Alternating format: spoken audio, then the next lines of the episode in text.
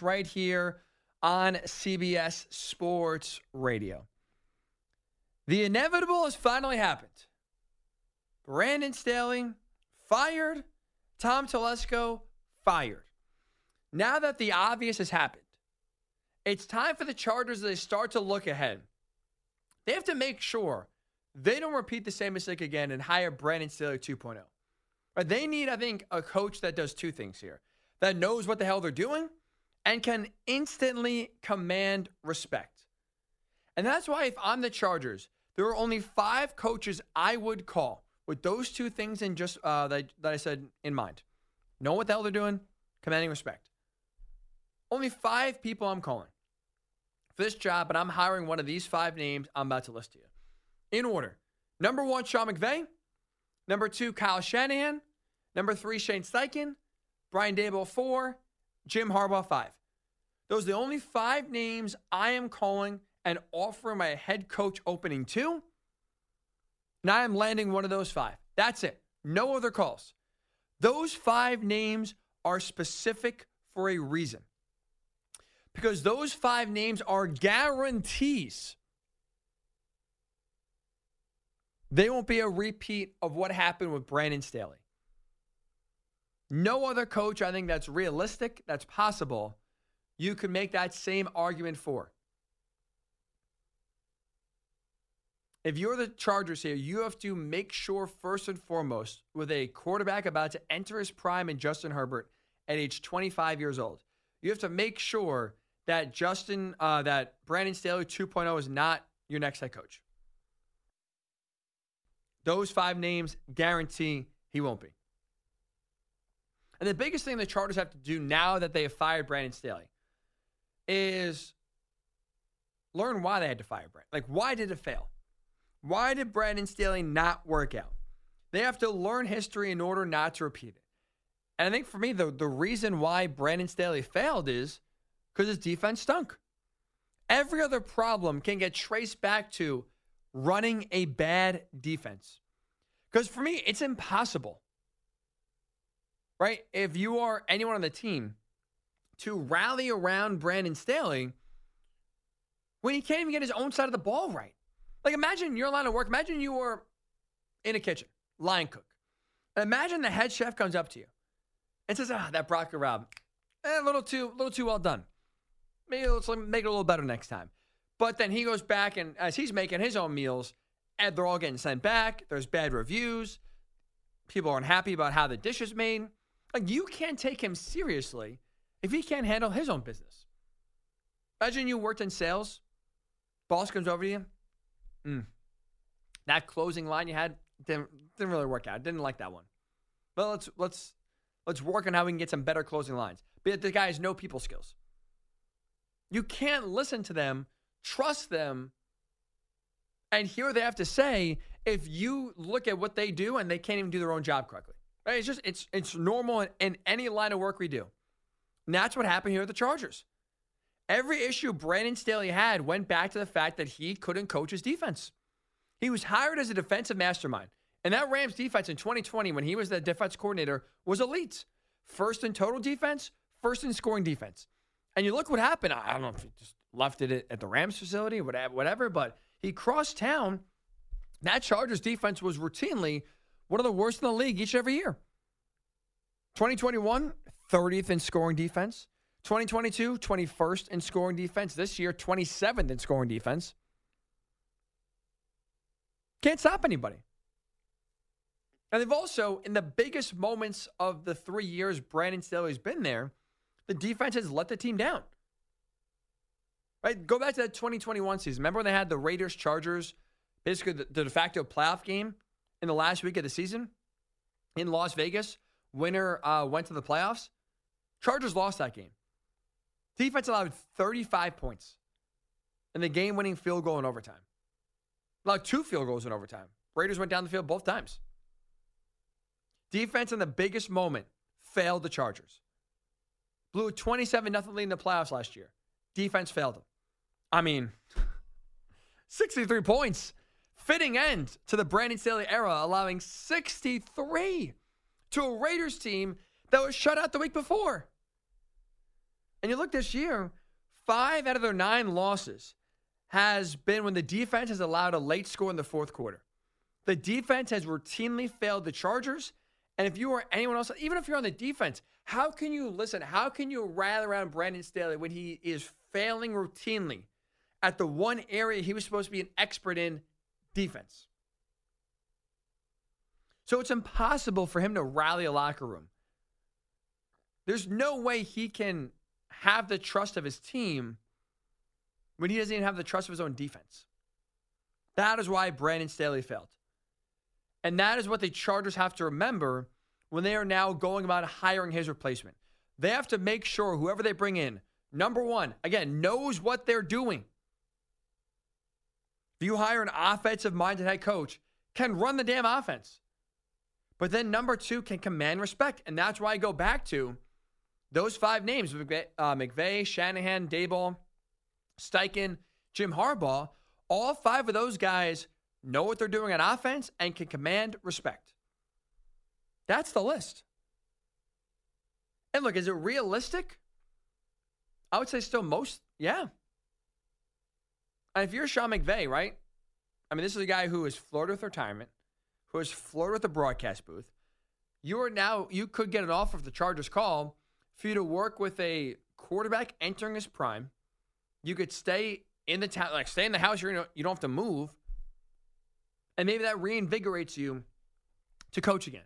And if you're the Rams, I mean, McVay is now flirted two years in a row with retiring. He retires, he steps away. You get nothing back for him. If the Chargers offer a first round pick, maybe offer a few players for Sean McVay, you may have to cash in while you can. Cash in and trade McVay before he retires and you get nothing for him. Shanahan, I think, is the only unrealistic one. I don't see why he would leave or the 49ers would let him leave, but that's still a call you have to make if you're the Chargers to see if there's any sort of interest in pairing him with Justin Herbert. But if he says no, Shane Steichen, I mean, I he did work with Justin Herbert already. Now I think he's excited to work with Anthony Richardson, but he did help Herbert win Rookie of the Year. And Jim Irsay is flat enough, you know, is crazy enough where could he entertain maybe trading a first round pick for his head coach? I mean, Plenty of owners wouldn't. Jim Irsay, he's crazy enough where you can't rule it out. And the Giants, like, Giants need talent. They have, they're going to have a high first round pick. The Chargers are going to pick what, 10th, 12th? Somewhere in that range? Two top 10, two top 12 picks if you're the Giants for a team that desperately needs um, talent all, all throughout the roster. Not a bad option. Not to mention if you're Daboll, like,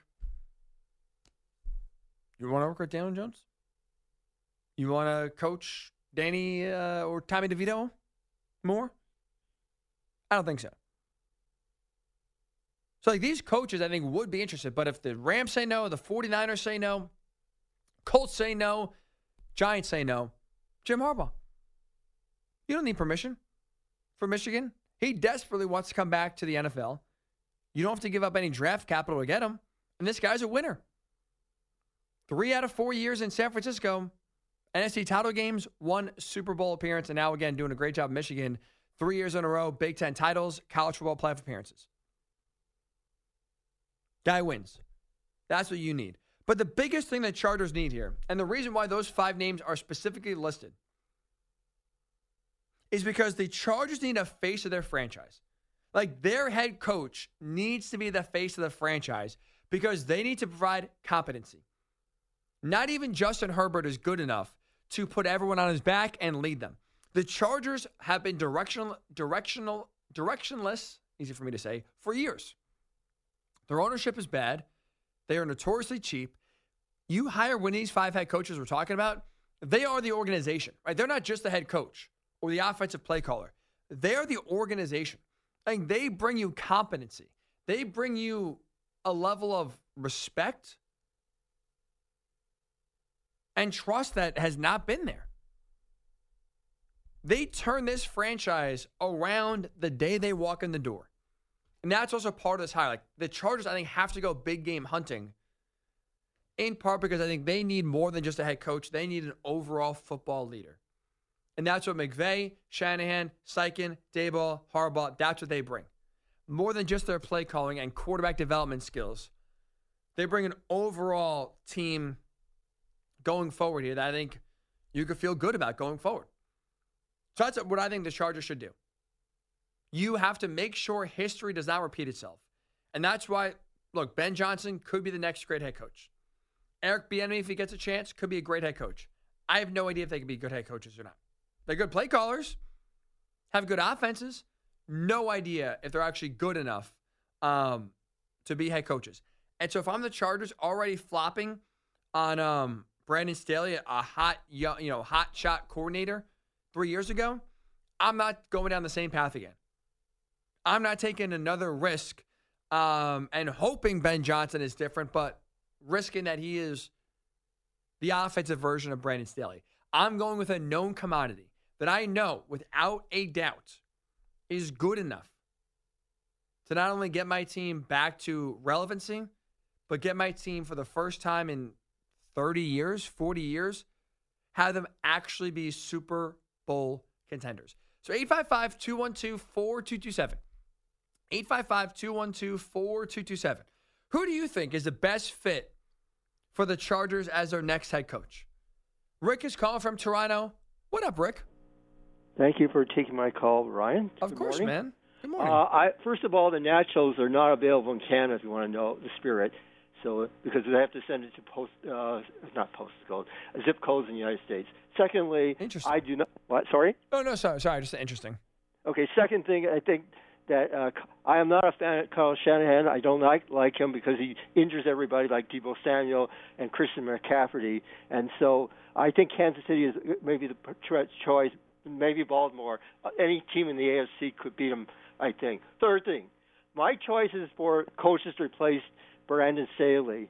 Since they had Anthony Lynn before, I think Dean Spanos is going to get somebody like Raheem Morris or some of his defensive coordinator, Derrick Ansley, as their coach. I do not agree they're going to get uh, the choices you have because I think Dean Spanos would be cheap and would not spend the money for the Los Angeles Chargers. So my choices are those people. Raheem Morris is a good choice for them. He, he's he was a defensive uh, coordinator uh, for the Los Angeles Rams, just like Brandon Staley. So that's my choice, or somebody like that. Someone who's a secondary coach uh, will be the choice that he will, he'll pick. Dean Spanos. Okay, Oh. thank you very much for your time. Have a good night. Uh, Thank you, Rick. Brian. You too. That is, I mean, just if you are a Chargers fan, that is as disheartening uh, a call as you could get. And this is the thing about going cheap. If like this is what I don't understand. I'm not a millionaire or a billionaire, so maybe I, sh- you know, maybe I don't know what I'm talking about. But when it comes to spending money, right, the Spanos family has been notoriously cheap. Two things. Number one, how has that worked out for them? Number two, when you act, when you go cheap, you end up spending more money. Like, sure, if you if you want Sean McVay, you're gonna probably give him, you know, double whatever his salary is now, or double whatever at least Brandon Staley is making, right? But when you're firing your GM and your head coach, and then replacing them in three years, then firing your GM and your head coach again because you keep going cheap after another three years, like you're paying more money in the long run because you're continuously firing coaches and GMs. You're paying them not to to coach and work there anymore. Then you're bringing in other people as well. Like it's with anything. Like if you go cheap, you end up paying more because you have to fix it, replace it, fix, replace it more often than you would if you hire a great coach. So you could say, oh, they they're gonna go cheap. They're not gonna spend the money to get a to get a McVay or, or get Jim Harbaugh. And they end up spending more money if they go cheap and don't do that. Then that's what I never understand when it comes to you know being cheap. They don't save money. In the long run, you spend more money. I, I mean, it makes sense to me. Like obvious to me. I don't know why it's not obvious to the Spanos family. Buck is calling from Birmingham. What's up, Buck? Yeah, thanks for taking my call. I think that Eric Bieniemy would be the best choice because he he knows the division. In order to restore the the Chargers to prominence, they're gonna have to go through Kansas City, and he knows Kansas City and all. But the defeat by the Raiders. I'm a former Raider fan. The other night, called Gene Klein to roll over in his grave. It ain't about money; it's about pride. For years, Gene Klein and, and the ownership of the Raiders had a difference between each other, and it, it means more to the Chargers now to, to redeem themselves than ever. It ain't about money, and it's about pride. And and and of all the other coaches possibilities you mentioned, uh, Eric Bieniemy would bring a, a sense of uh, offensive spirit to everybody else in the Western AFC West, man. I just think that Eric Bieniemy would be the way to go now. They got to go with somebody that's an offensive guru. And of all the other coaches that you talk about, none of them can stand next to Eric Bieniemy, in my mind, to be the best offensive-minded person to go there. It's But- time for the Chargers to roll. I hear you, Buck. Thank you for the call, buddy. Um, I I would not hire Eric Bieniemy. At this point, if I'm the, again, if I'm the Chargers, it's I just I'm not taking it. Like for me, there's no. You should not take a risk. Like the the days of the unknown. Oh, is this coordinator going to work out? Can this retread head coach work out? Like this cannot be a hire where it is a risk. This has to be a hire where it is a slam dunk. You know from day number one, it is guaranteed to succeed.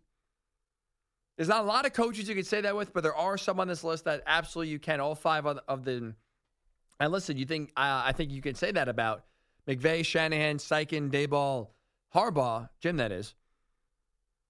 Bieniemy is a. I have no idea. Can he be a head coach? I mean, there's a reason why he's- got 15 head coach interviews and hasn't got hired. I don't know what the reason is. I don't want to find out. Great offensive mind in the division, like you said. I think part of the Chiefs' struggles right now is the fact that Matt Nagy is the offensive coordinator, but I just I don't know if he's a good head coach, and I, I'm not risking after going the Brandon Staley route and, and you know going on a unproven head coach. I can't go down that path again. Now with Herbert turning 25, now with his extension about to kick in soon, now with other questions on offense, like you gotta, I think, get this right now. And that means to me going the established route. It is Hick at Night. Ryan Hickey on CBS Sports Radio. Welcome. Appreciate you for making us a part of your Saturday right here on CBS Sports Radio. If you missed any part of the show, check out the Hick at Night podcast, night spelled N I T E. That way, get caught up on everything we've talked about today. It's been a very busy show. A lot of 49ers, a lot of Cowboys, a lot of Chargers now as well. We'll get to college football here in a little bit. So, a lot to break down from this show. One way to get caught up on everything Hick at Night podcast, night spelled N I T E. Free and available wherever you get your podcasts.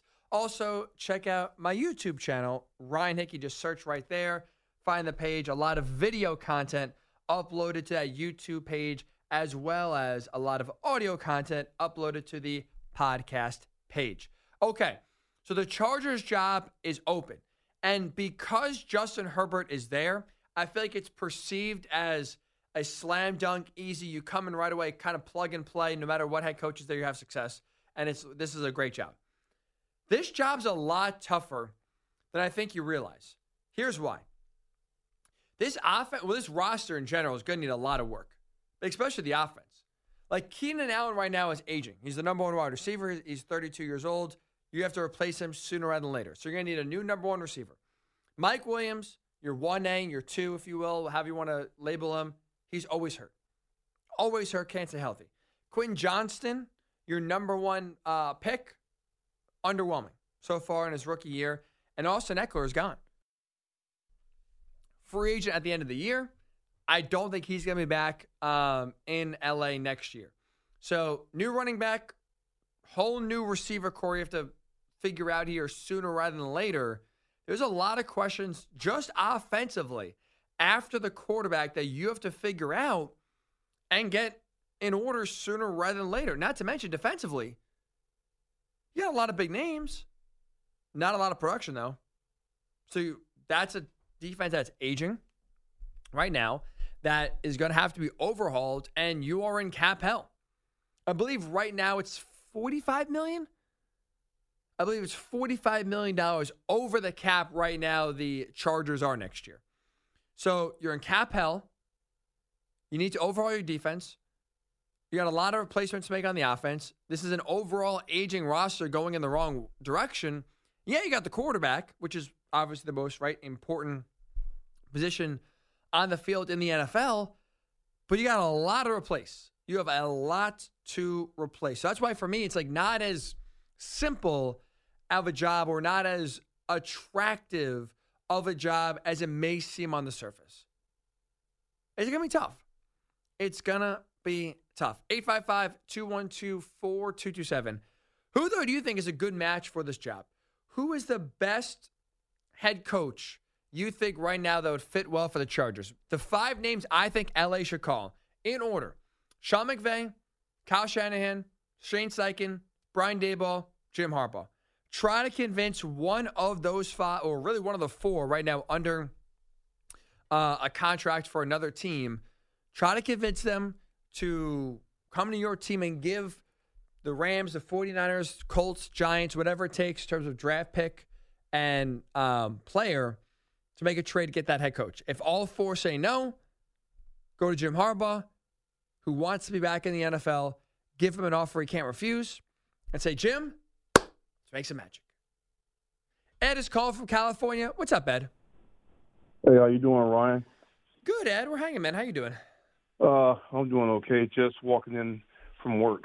Nice. Just on my way home. And you, uh. I just wanted to, to touch quickly on the Chargers situation. Um, you made a made a comment regarding them uh, losing, uh, giving up 63 points, which subsequently led to his firing. But I don't think it as much as the 63 points. Um, I think it would have to date back to last season when all they had to do was take the tie and they were in the playoffs, and that that started started the uh, the uh, the ball to drop on his on his job. But Especially, yeah, when they gave up 35 points. A defensive Right. mastermind gets roasted, in that big basically was a playoff game. Exactly. Um, so, but my other my other thing is is that as far as the coaching, you might think I'm a little crazy here, but um, I'm just going to give my opinion. Um, I think that um, they should go and rehire the general the the the, the coaches they got rid of to get uh, Staley there with Anthony Lynn. He didn't really give Anthony Lynn an opportunity to to really develop that team. He had an aging quarterback starting out. Um, when he when they did get the quarterback they needed, the, the team was decimated with injuries. Um, that was one one idea. Bring him back. Second, second, uh, Bieniemy. Uh, you seem to be a, against that, uh, but I think bringing the enemy in would be because he's a hometown uh, a coach from from the LA area, um, and uh, he's actually good with the players. I think that he can bring sparks to that offense. They have the weapons there. They just Quentin Johnston, in my opinion, was was was a bust uh, as a first round this Mhm. season. He just he didn't go after it. He had the opportunity with Mike Williams to go down to be the, one of the go-to guys. He just didn't develop in that uh, in that position. Um, another another name I would I would throw out there, um, which he might be losing his job pretty soon, is another hometown guy. He's not on the offensive side, but uh, Ron Rivera. I mean, he he he No. gets a little respect. He's coming back home uh, to the LA area as well. Are you a So Chargers fan, Ed? I'm a oh, oh, oh I'm gonna tell you what my fan. You got to keep my coach name out your mouth when you're talking about going to the Chargers. I'm a LA Rams fan. So, but I'm from. I grew up in L.A., so that's the reason why you, you got to bring a hometown, a, a, a hometown coach, someone from that area, um, that's Why? that believe. Why are you so strong on the, the hometown ties? What about just getting a great head coach? Uh, well, uh, let's let's just. Anthony Lynn's not a hometown cat, but I got you. But uh, but going with the enemy or, or Rivera, uh, I think the level of respect uh, from the fans would, would welcome them a lot more. Um, and I'm looking outside the uh, organization as a, a counter fan. Uh, I think that just bringing someone would, would bring the fan base. So a lot of people are disappointed um, at at um, the GM from the beginning. Uh, they didn't really like that hire. So, but moving forward, I think that you bring a hometown favorite, a hometown uh, individual that's from the area that probably could spark the Chargers. You, you never know. You, you you never know. So I hear you, um, Ed. Appreciate the call, buddy. Thank you for listening. Hope work was was enjoyable, good. Thank you for making us a part of your commute home. I I mean, honestly, look, I'm not a Chargers fan, so I'm not going to speak for the Chargers fan base. But as an NFL fan of a team, I think the best way to get your your fans uh, engaged and behind a hire is winning. You don't have to win the press conference. There's plenty of head coaches that bomb the press conference that have won. Uh, Doug Pederson was called the Village Idiot, won a Super Bowl. Nick Sirianni, I mean, I've never seen someone more nervous in my life in an introductory press conference. Went to the Super Bowl last year. You don't have to win the press conference. You got to just win games. Like that's like I don't think it matters like where you're from, if you're a hometown kid or not. I think fans want to win. And so it doesn't matter where you're from, if you can win, you're in. Especially for Chargers fans again. When you have Anthony Lynn, you have Brandon Staley, and you're constantly used to having a lot of talent and always underachieving, I think finally, for the first time in a long time, overachieving or just meeting expectations, even, is enough for you to feel really good about your head coach. So that's what I think the Chargers should be focused on winning. Now, where are coaches from or hometown roots.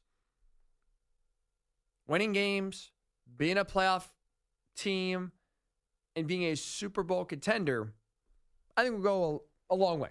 Go a long way. Who the hell can be sad? The weekend before Christmas. So, an early Merry Christmas, Happy Holidays to you. We will be back next week. Don't worry. A lot of Christmas music to be played next week, I'm sure. I'm very excited. I cannot wait. But before that, hey, long way to go, long weekend to go here. Happy weekend to you. Thank you for making us a part of it right here on CBS Sports Radio. All right, so we've talked a lot of NFL tonight. I do want to quickly squeeze in a few college football points. We can't do so without the best theme in all of sports. There is a mass exodus happening right now at Georgia. 17 players in the transfer portal. With that said, Dogs fans, there's no reason to panic. Remain calm, all is well. This is what happens when you have an elite team. This is what happens when you have elite recruiting classes stacked on top of each other year after year after year. You have a lot of players that want to play that can't play. It's not a problem. It's not a bad thing. Guys want to play, and now with the one time free transfer, it's easier to leave than ever. But this is not a culture issue. This is not doubts of Kirby Smart. This is just a ton of elite players that aren't seeing any playing time. That would start most other places in the SEC and most other places in the country. Alabama, you know, you have players that, I mean, there are players at all programs that stick it out, that, you know, sit two or three years, and then as a junior, senior playing, get their draft stock elevated, then go to the league. Others want to, don't want to sit around, don't want to be as patient. I don't think there's one right way and one wrong way to go about it. It's just your personality. But it's like the Georgia has right now the number one recruiting class in the country. They got 28 commits. 28. That's massive. So you need players to leave. If you're going to bring in 28 new players in the number one recruiting class, you're going to need guys to leave. This is the price you pay, if you will, to constantly recruiting at an elite level. And look, Dylan Raiola looks like he's going to leave the number one quarterback prospect in the 2024 class. He is committed right now to Georgia, but as we speak, I believe is currently in Lincoln, Nebraska on a visit to uh, the Cornhuskers. So it, it's trending like he's going to be a Nebraska Cornhusker next year. Raiola, that is. That's no reason to panic. Kirby Smart is recruiting at still an elite level. This is what happens. Guys leave, big names leave. That's when you know you made it. So it, the headline doesn't look good. No reason to panic, I promise. All right, you did have a big commitment on Friday, and that is former Mississippi State quarterback Will Rogers transferring to Washington. This is a perfect fit. Like, there are better quarterbacks. And I think for me, like, we'll wait to see how everything else shakes out. But right now, at least how I look at it, Cam Ward, assuming he if he lands the former Washington State quarterback, if he goes to Ohio State, that to me is the best pickup of the portal season. But just because it's the best landing doesn't mean it's the best fit. When it comes to fit, like matching what a quarterback does well versus what a team does well, there is no better fit than Will Rogers going to Washington. This is like truly peanut butter and jelly.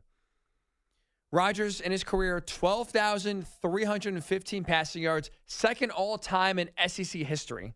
Now he's going to Washington and he's going to take over next year from Michael Penix Jr., who led the uh, led the nation in passing yards this year, 4,200 passing yards. So you have a pass happy offense, now bringing in a quarterback who's a pass happy quarterback. It's a tremendous fit. Washington still is going to, they're probably going to lose a ton of receivers. So they're going to need to rebuild that, whether it's in the portal or um, through recruiting. But Kalen DeBoer is someone who's a tremendous offensive mind and is going to have, I think, a lot of fun with Will Rogers running things next year in Seattle. That's going to be, that's a tremendous way to get Big Ten play started there for Washington. And finally, look, I am pro transfer portal. I think transfer portal, I think NIL, I think they are tremendous for the sport. And I think also, by the way, we're seeing that in viewership. This was the most watched college football season ever this past season. So for those saying, "Oh, NIL is going to ruin the college game," transfer portal this is this is just ruining college athletics. The ratings, the excitement, the buzz would say otherwise, and also the parity. We had eight teams going to the final weekend of college football um, that had a strong case to be a top four playoff team. We saw more parity this year than ever. That's not a um, that's not an accident or coincidence. With that said, though, I have one issue with the with the transfer portal, and that is this: the timing of it. Right now, the transfer portal window for you to enter your name in there is one month from December 4th through January 2nd. Obviously, we're right now in the middle of that. But why I have an issue with the calendar is is that if you are looking to transfer and you are on a team in the college football playoff, you got to basically leave the team.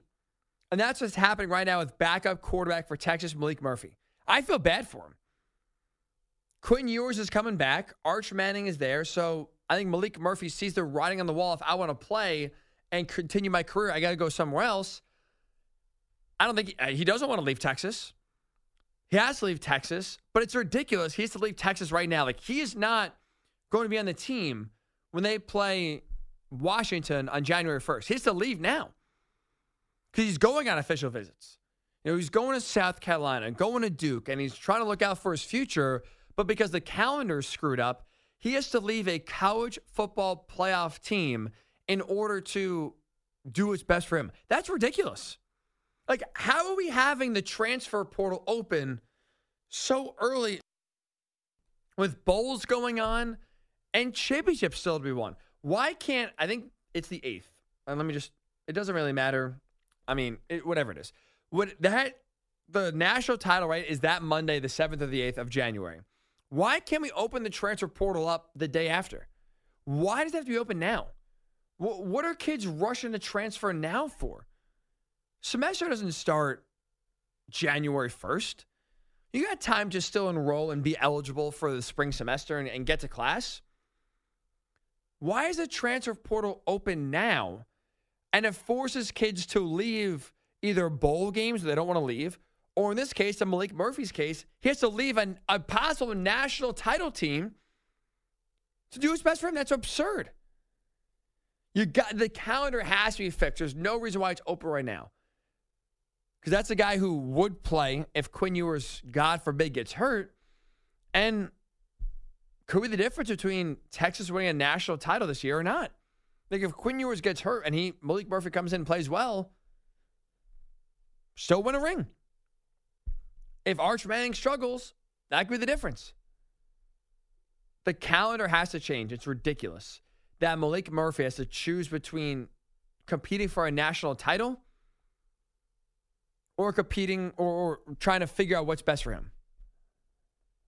Transfer portal is good, NIL is good. Just fix the timing.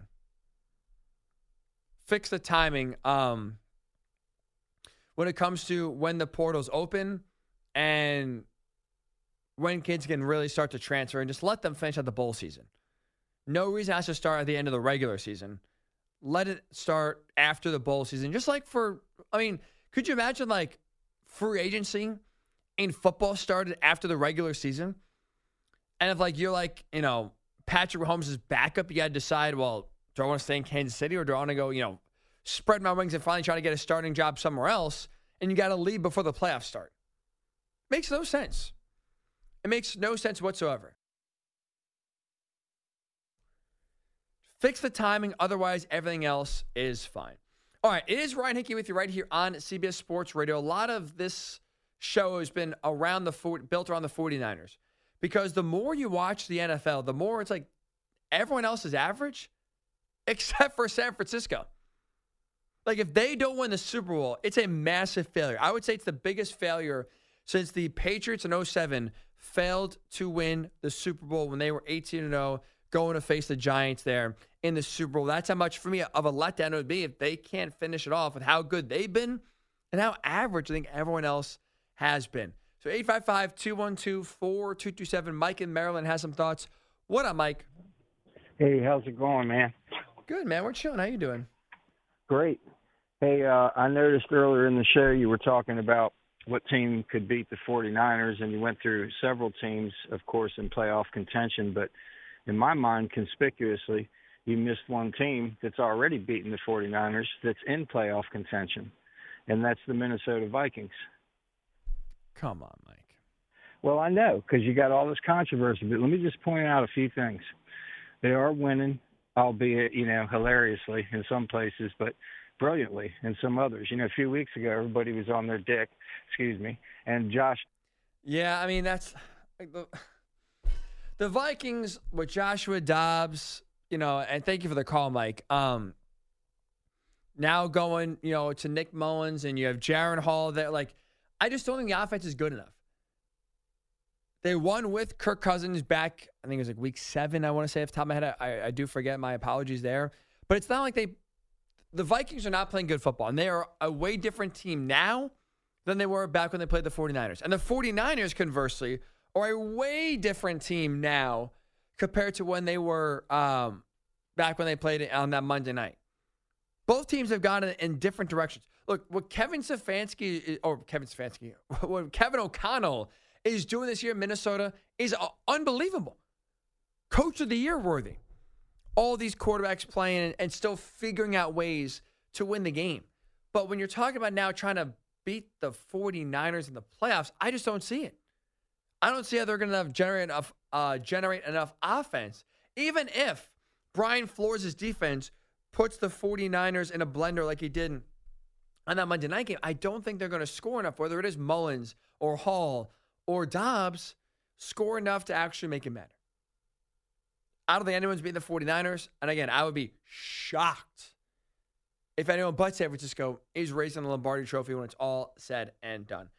That'll do it for this, uh, this edition of Hick at Night. A huge thank you to Alex's Arm. Did a tremendous job producing this show right here. Don't go anywhere. Sean Levine up next. Have a great rest of your weekend. We'll talk to you next Saturday. It's been Hick at Night with Ryan Hickey right here on CBS Sports Radio.